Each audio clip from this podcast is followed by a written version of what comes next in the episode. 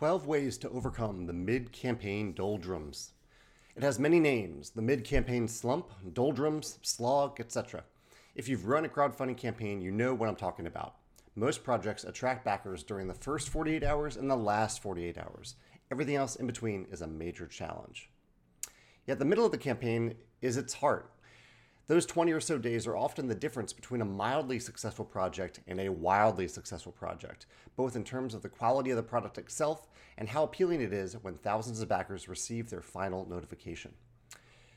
I wrote about this subject in 2014. You can see the original article from the link on the post, but that's a long time ago. So today I'm revisiting the subject with some insights from AEG's John Zinser, who is currently in the middle of their Kickstarter campaign for Elizabeth Hargrave's new game, Undergrove.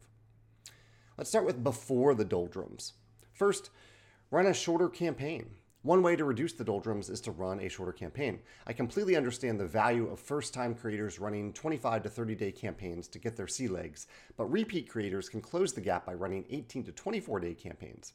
I think this is particularly viable in an age of pledge managers, as projects continue to attract thousands of pre order customers after the crowdfunding campaign ends. Two, send review and preview copies. If you wait until the campaign begins to find content creators willing to accept your prototype, it may be too late. Some of these reviews and previews can be available before the project launches and on launch day, but it's helpful to stagger some of the third party content to appear in the middle of the campaign. Last, prepare for daily content. Create a plan in advance for one big thing to reveal, showcase, or execute every day, the types of things discussed below. The key here is that you have a plan in advance so you don't end up front loading everything. Now, the heart of this list is during the doldrums themselves. For most of the ideas on this list, I think the key in today's crowdfunding landscape is to use every platform available to you. For example, if you run a poll or ask a silly question, don't just do it in a project update. Also, do it on some combination of Facebook, Instagram, YouTube, TikTok, BoardGameGeek, your company blog, your newsletter, etc. First, ask for and implement feedback. One of the best aspects of crowdfunding uh, isn't the funding, it's the crowd. With a wealth of passionate people at your fingertips and an open mind, you can learn so much about how to refine your project page, improve the stretch goals, add-ons, and other rewards, and enhance the project, the product itself. If you do expand add-on options or improve any top-tier rewards, it's worth informing lower-tier backers of the changes. Of the changes, Kickstarter lets you send messages to all backers at each reward level. Number two, pre-advertised surprises. On his Sleeping Gods Distant Skies campaign, Ryan Laukat planned a few big surprises in advance. Backers knew when they were coming, but didn't know what they were until the final day of the until the, re, the day of the reveal. As a backer myself, I can say I've never clicked on a project update email faster than when those surprise notifications arrived in my inbox. Number three, voting brackets, polls, and surveys. As AEG's John Zinser mentioned to me, people love to vote and rank things. For Undergrove, we recently discovered that the upgraded wood tiles are nearly indestructible. As a running gag, we tried different ways to destroy them, and someone suggested that we could make coasters out of them. So we're running brackets to determine which pieces of art will go on a coaster set that will be made from the same wood as the upgraded tiles. These are now an inexpensive add on for backers who want them. Number four, focus Focus social media posts on interaction. A rule of thumb for any social media post is that you'll open the door to comments if you ask a question. One of the reasons I asked John for his thoughts on this topic is because I've seen a lot of creative folks from the Undergrove team, like the image shown here, which says, Why is this mushroom called the common deceiver? Wrong answers only.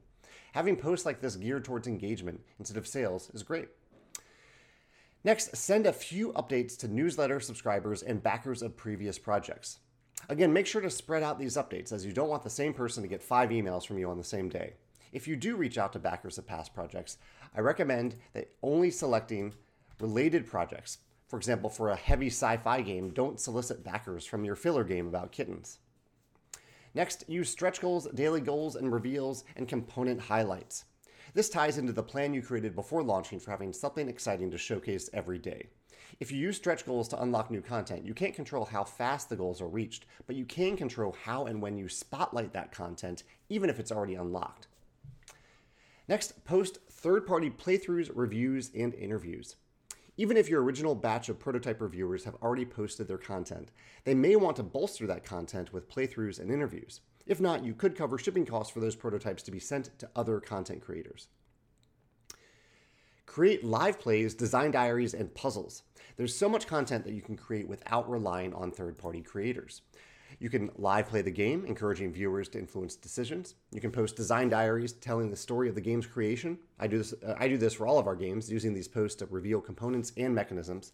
And you can offer puzzles for people to solve. Cardboard Alchemy excels at this. Last, you can run ads promoting success and timelines. Most of this list is comprised of completely free ideas. They require time and energy, but not money. But it's also okay to have a budget for ads, like for social media and banner ads on BoardGameGeek. For these ads, I recommend that they focus on urgency, like when the project will end, and success.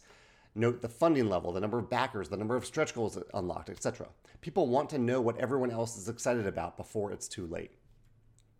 John also spoke about the emotional impact that the mid campaign slump can have on the creator and their team. It's tough to see a project that you put so much love into only attracting a few new backers each day, even if the project is already doing quite well thanks to the first 48 hours.